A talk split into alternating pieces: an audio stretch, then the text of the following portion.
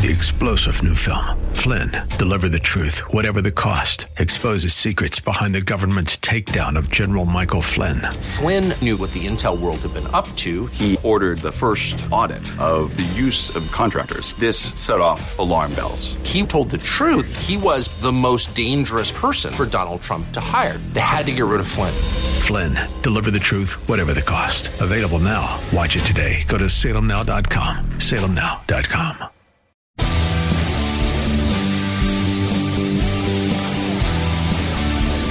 looking for truth from God's Word that you can understand and apply to your life? You'll find it today on Make It Clear with Dr. Stan Ponz. Listen now as Stan makes it clear.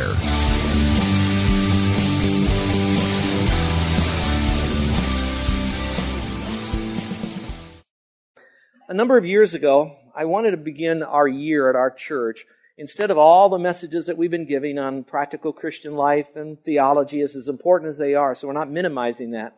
I wanted to begin every year with our heart really turned toward the Lord because our basic belief is our intimacy with the Lord fuels our outreach for the Lord.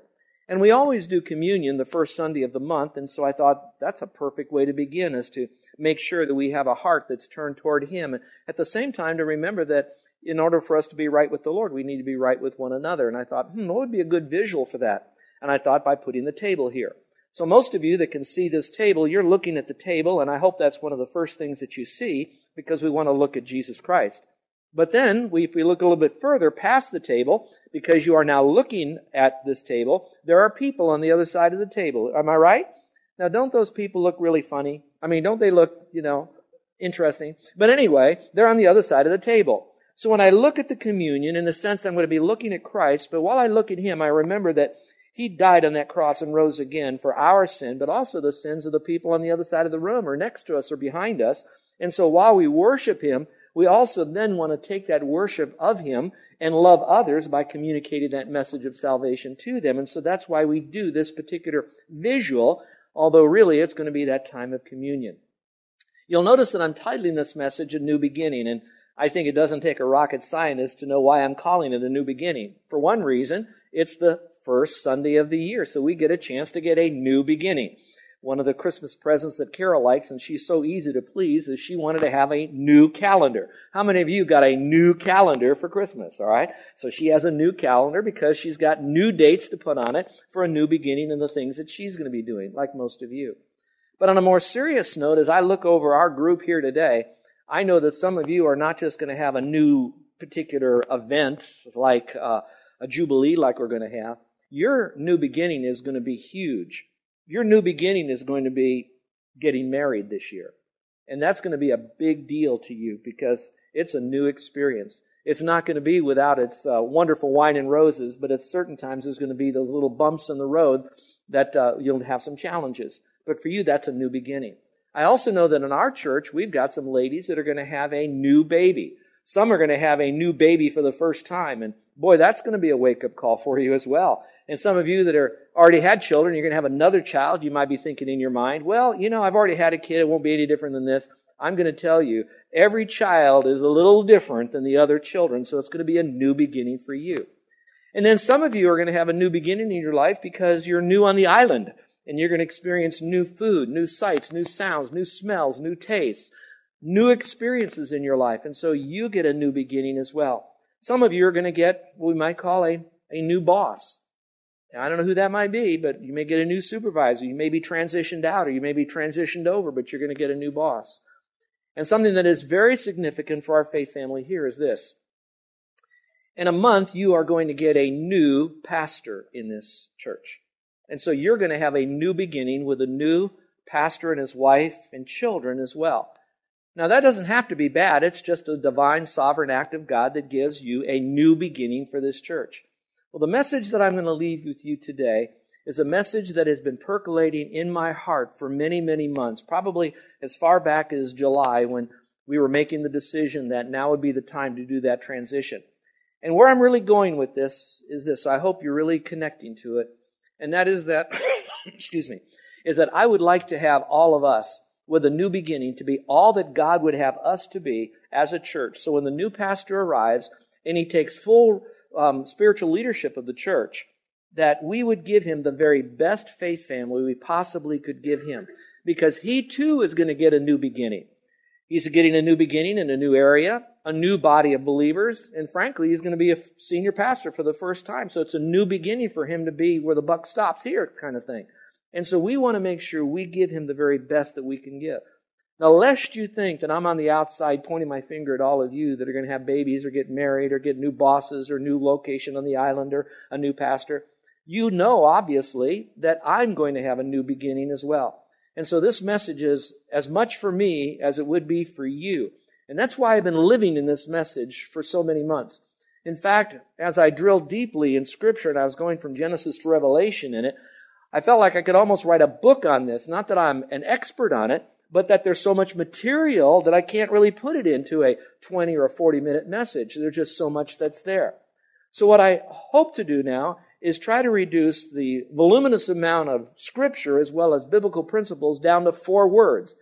You know, our program is called Make It Clear, and I'm going to try to take all this truth and make it as clear as I can with four words. Now, I don't want to oversimplify it because when I give you that word, if you just meditate on that word, and those of you that know scripture, you're going to find that there's a whole lot of verses around that one verse, and it'll even give you greater meaning.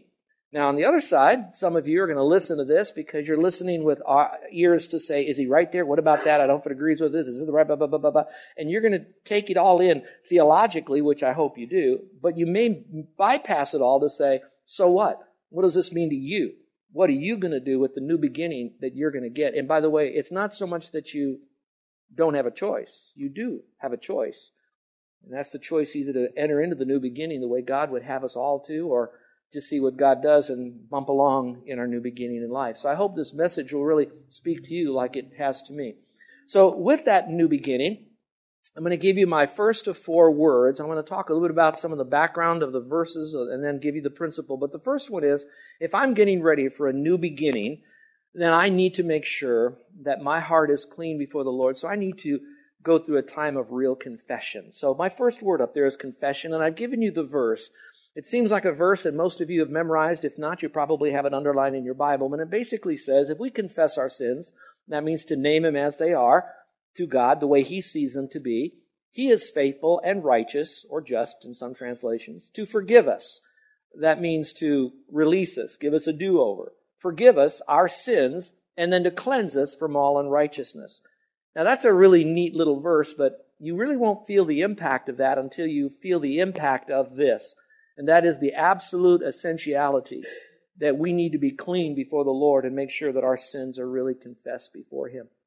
Some of you are going to read that and you say, "That's right, we really do need to do that," and I sure hope my wife's doing that. You know, I, I, it's for us. It's for us right now. How important that really is. When I look at that confession of sin, that means naming it as God names it in my life. Most everything I'm going to share with you today, these four points, if I took you to the Old Testament and we had enough time to go through, especially Ezra, Nehemiah, and Daniel alone, you're going to find that these four messages, these four points rather, are all coming after a time of in the Word or a word from God, a word based motivation. And so when we want to confess our sins, it's for a moment right now, maybe climb out of ourselves and then look at ourselves through the eyes of God. Now, I know He loves us. I know He's merciful. I know He's gracious.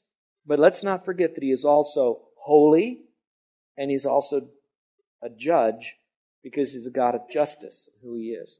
So, what I'd like you to do for just a moment in your own heart, in your own life, if you don't mind, take that little candle and I want you to take it inside of you and kind of poke it around into every little recess of your soul, every emotion.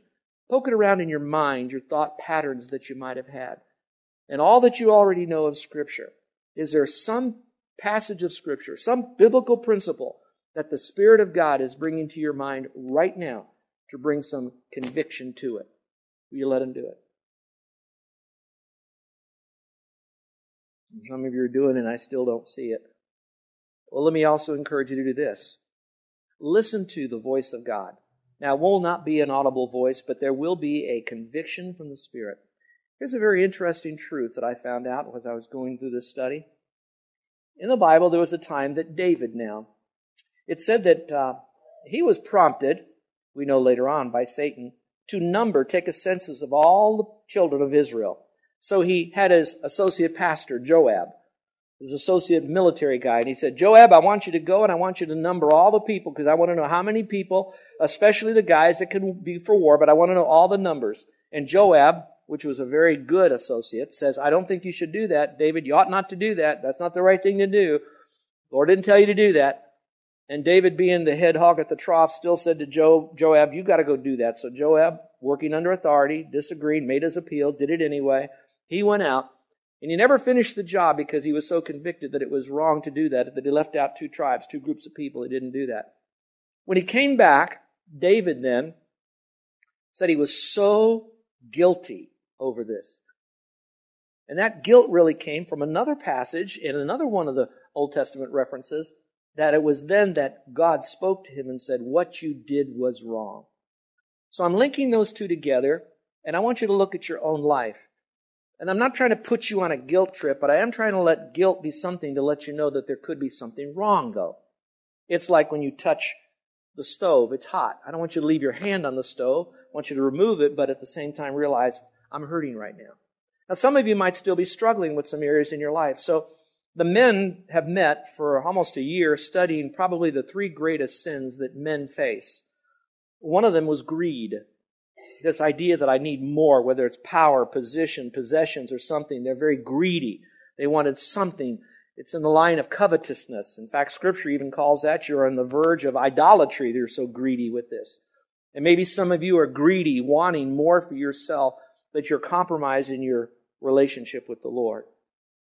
I'm talking to Christians now. You won't lose your salvation, but you are compromising that inner peace and the power that God has for your life. So, could it be that you have jumped on the train of greed because you just want more and more and more and more and more, and it will not bring you any happiness? And you know that. I don't have to preach that to you. Here's the second sin we discovered with the guys, and that second sin was bitterness. Now, bitterness really starts out by getting wounded. Someone says something you don't like, and you kind of get over it after a while or you avoid the person. But if you have to be around them a lot or that person isn't a controlling factor in your life, like a supervisor or something, after it moves from the wounded, then it moves into the bitter spirit. And bitterness is where now, in some measure, you would rejoice that this person would get gone out of your life or something bad would happen to that person. And you carry that bitterness with you. But you're mature enough with your ability to function. You don't shoot them. You don't run them over with your car. You're way beyond all of that in your character, but you still are able to do sin management. So you function with that person and you still are with them, but that bitterness spews out in conversations you have with your mate, with your children, with your parents, with your friends, with your workmate, with your fellow student, because it's there. That bitterness is there. The abundance of the heart, that bitterness, the mouth speaks, scripture says. So maybe there's that bitterness that's going on. And scripture even really puts it in our face when it says that if you let bitterness there, it'll defile many. So while you think you can own your own bitterness and it's okay to have it, you have the right to do that. He hurt you, you have that bitterness, and you even want to get back with him, and you think it's only between him and you. That's not the case. It's going to affect everybody that's around you. And so then we move from the bitterness to something you know where I'm headed, and that's moral impurity. And in the world in which we live today, it's everywhere. I mean, it, you're just allowed to watch all of this moral impurity stuff that's out there. It's interesting. I hate to even admit this to you, but um, a few years ago, I watched a western, uh, a current, I want to say a current western, a current produced western in our time. You know, it was so filled with violence, vulgarity, hatred. Can I say? Uh, the immorality was flowing everywhere that Carol and I had to just shut that thing off. We just couldn't watch it any longer. Well, Carol has been ill, so she's been home, and we haven't been able to go very many places. And we found an old Western from the 50s with Jimmy Stewart. I was absolutely amazed that they had, they had a, you know, a bar girl there, but there was no immoral activity. There was no bad language, etc. Now, I'm not trying to flag, fly the flag of Jimmy Stewart. What I am trying to tell you is, though, our world is on a slippery slope and we're moving faster and faster. So much so that I think we're far numb to that. I think the people are more shocked when they come from the mainland, they go to the beach here and they think, look at how they dress. We go to the beach here, we don't even see that any longer. Or do we? And so it moves from the greed to the bitterness to the moral impurity. And I didn't even tell you what probably the biggest sin on top of all of that is, is the sin of pride. And we can go on and on. And I'm not here trying to beat you up with all this sin. What I am trying to do is to let you know that we are dirty. And It is very easy for us to get dirty in the world in which we live. And the dirt starts from the inside out. And we need to kind of get rid of all of that. Let me just uh, use one little illustration. Um, I don't get a chance to go to the beach very often, but sometimes I do. And, and when I do go to the beach, I, I, I get in the water and I, you know, I, one of my one of the guys in college here, Caleb, we went out to have a, a pastor student talk, and we were supposed to go boogie board, and we got so far out, I think we rode one wave, and the rest of the time, all we did was just talk and talk and talk and talk and talk. I had the most wonderful conversation until we floated all the way to Molokai. I don't know, but anyway, we we were way out there and had to get back in, and so I came in. I, you know how you feel gungy, and you're and so here we are taking this ice cold shower, and I felt so good. I felt so good. And then I got home and Carol said, you going to take a shower? And I said, no, no, I had one. She said, no, no, you're going to get a shower if you're going to get in my bed, you know? So I got a shower. Now, why am I telling you that?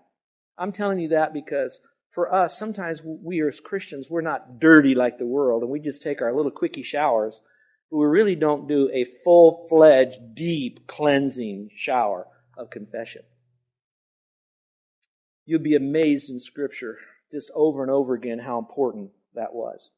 So I would like to leave you with three passages of Scripture. We won't have time to turn there, but some of you that really would like to do this study, the three individuals I'd like you to look at that are very important to me was Ezra.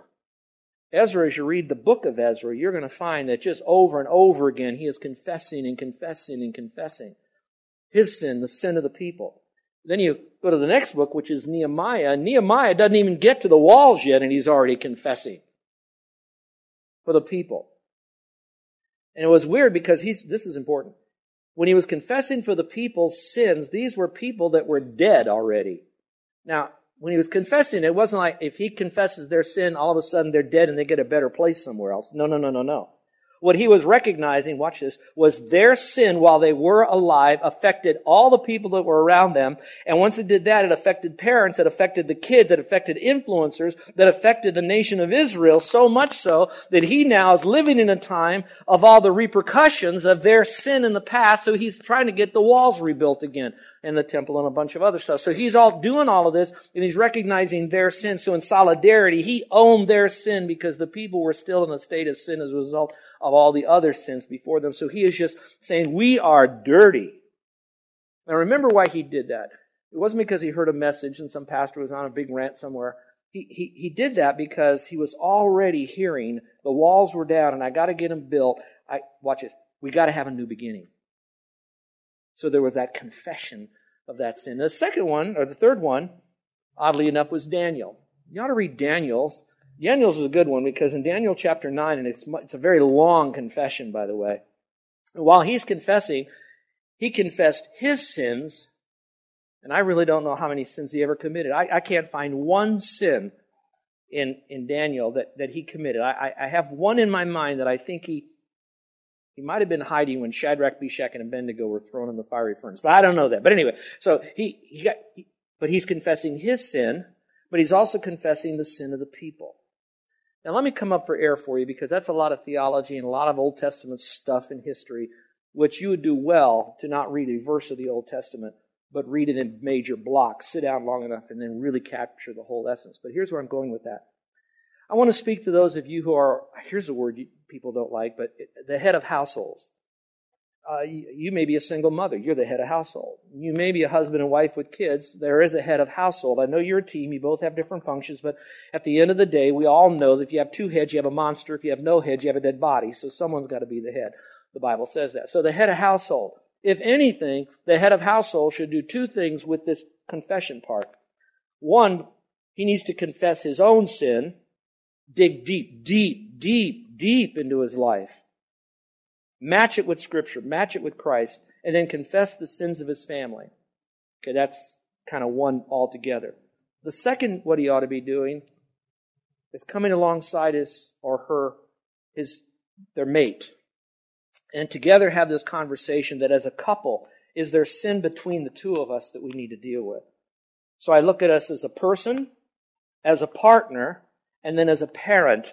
What can we do as parents, if there are two? Parent, if we're a single family, can we do for our kids to make sure that they see the seriousness of sin and that you just can't let it continue to exist without owning it and confessing it. So you have Ezra, you have Nehemiah, you have Daniel, and there's a whole bunch of others. I'm just picking those three. So number one is to confess our sin, especially before we take communion, but confess our sin. So you do it as an individual. Watch this. You do it as a, a couple, as a partner. You do it as a parent. Those of you who are there in the business and professional world, you might do it as a professional for you and your business and the people you work with. And may I say this? To do it as a parishioner. If, if one of you does it, that's great. It'll affect you and it might have a little bit out as you move out. But if every one of us did this now as a corporate body of international, can you imagine if we fell on our knees and we dealt with that confession? We saw how evil we have been. I know we're not all evil. I know you've done good things. But I'm talking about the evil part that we have done. Or the evil things that, or the good things we didn't do that becomes evil because we didn't do the good. But the point being is this, and we did it as a church. Because God says when we humble ourselves, He then graces us. And that is in the New Testament. And then he exalts us. So you've heard me say the best days are ahead, but they're conditional. It's conditional upon us being all that God wants us to be. And I pray that we would. Well, that's word number one. You ready for word number two? Word number two is the word cleansing. All right? Uh, to be clean. You know, first I have to admit, man, am I dirty? And man, I admit it, I am dirty. And now I want to go ahead and I want to get cleansed. Now notice this verse in 2 Corinthians 7 1. You can see it on both screens, wherever you're facing here in the auditorium. It says, Therefore, having these promises, so read the verses in chapter 6. Beloved, let us cleanse ourselves from all defilement of the flesh and the spirit, perfecting holiness in the fear of God. All right, talking about the cleansing part. All right, some of you are now sensing that there is a biblical tension. Are you following me? All right. And here's the biblical tension. Point number one says confess, and it says that He will cleanse us, God will cleanse us, Christ will cleanse us. And this one it says you cleanse yourself. That you will find all throughout scripture is that there are biblical principles that are in tension to one another unless you know what is known as positional truth and practical truth. Or you might want to understand what is God's sovereign act and then what is our human responsibility. Those two truths right there, that together will help you unlock scripture to understand that it's not a contradiction, that we are seeing it from two different sides that gives us the whole. If it was merely me trying to clean myself up, it would be unsustainable and will not really last and it'll only be done on the outside. Usually only done on the outside. On the other side, if I say it's all of God, I confess it, okay, I can live as I please, because as long as I confess it, I'm clean. I get a get out of jail card every moment of every day from God, because He gave that to me, and I can live as I please. And that's why there's this tension. Because while I confess it, I am cleansed but at the same time, I need to cleanse myself. And so now what it might mean would be to remove from your life those issues or objects or things that for you become a besetting sin or a weight or a temptation or something that would cause you to walk closer to your slippery slope of what it might be. So if you're going to cleanse yourself, you want to take out of your life the things that shouldn't be there. Whether it means you put a block on your computer against all the kind of garbage that comes through, or you do not fellowship with certain people that are gossipers or problems with slanders or people that'll tell dirty jokes, or you're not, and it doesn't mean you don't like them, it just means that your purpose for being there needs to change or don't be there until your purpose can be realized. So again, it's removing from your life the things that are going to actually hinder you from living a confessed up, cleansed life. So clean it out. Get rid of it if it's not going to add value to you. So the verse again is that. But let me give you another thought on this. I'm going to quote a few more, so just listen.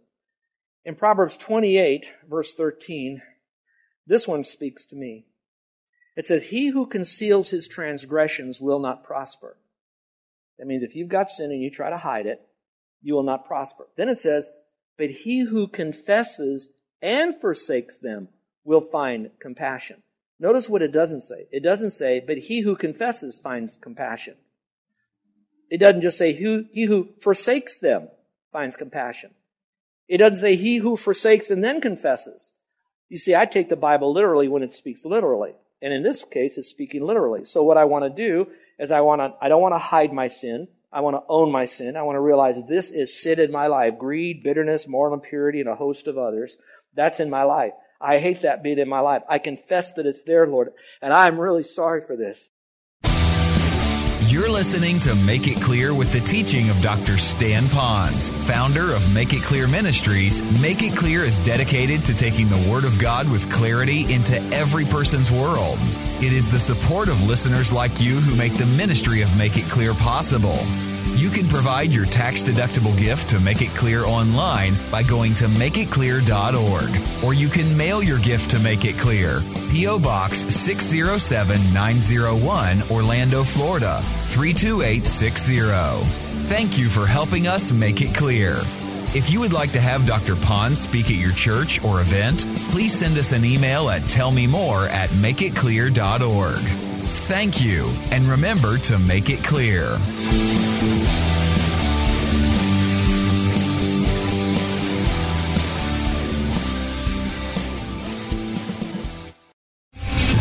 Star general Michael J. Flynn, head of the Pentagon Intelligence Agency, knew all the government's dirty secrets. He was one of the most respected generals in the military. Flynn knew what the intel world had been up to, he understood its funding. He ordered the first audit of the use of contractors. This set off alarm bells. The explosive new documentary, Flynn, Deliver the Truth, Whatever the Cost, uncovers the facts behind this scandal. Flynn told the truth. He was the most dangerous person for Donald Trump to hire. I find out the worst enemy that I'm going to face in my life is right here in America. They took my assessment and they wanted me to change it. And I was like, I'm not changing it. They had to get rid of Flynn with in depth interviews, archival footage, and never before seen personal records of the man behind the headlines. I just felt like I was drowning. Flynn, deliver the truth, whatever the cost. Available now. Watch it today. Go to salemnow.com. Salemnow.com.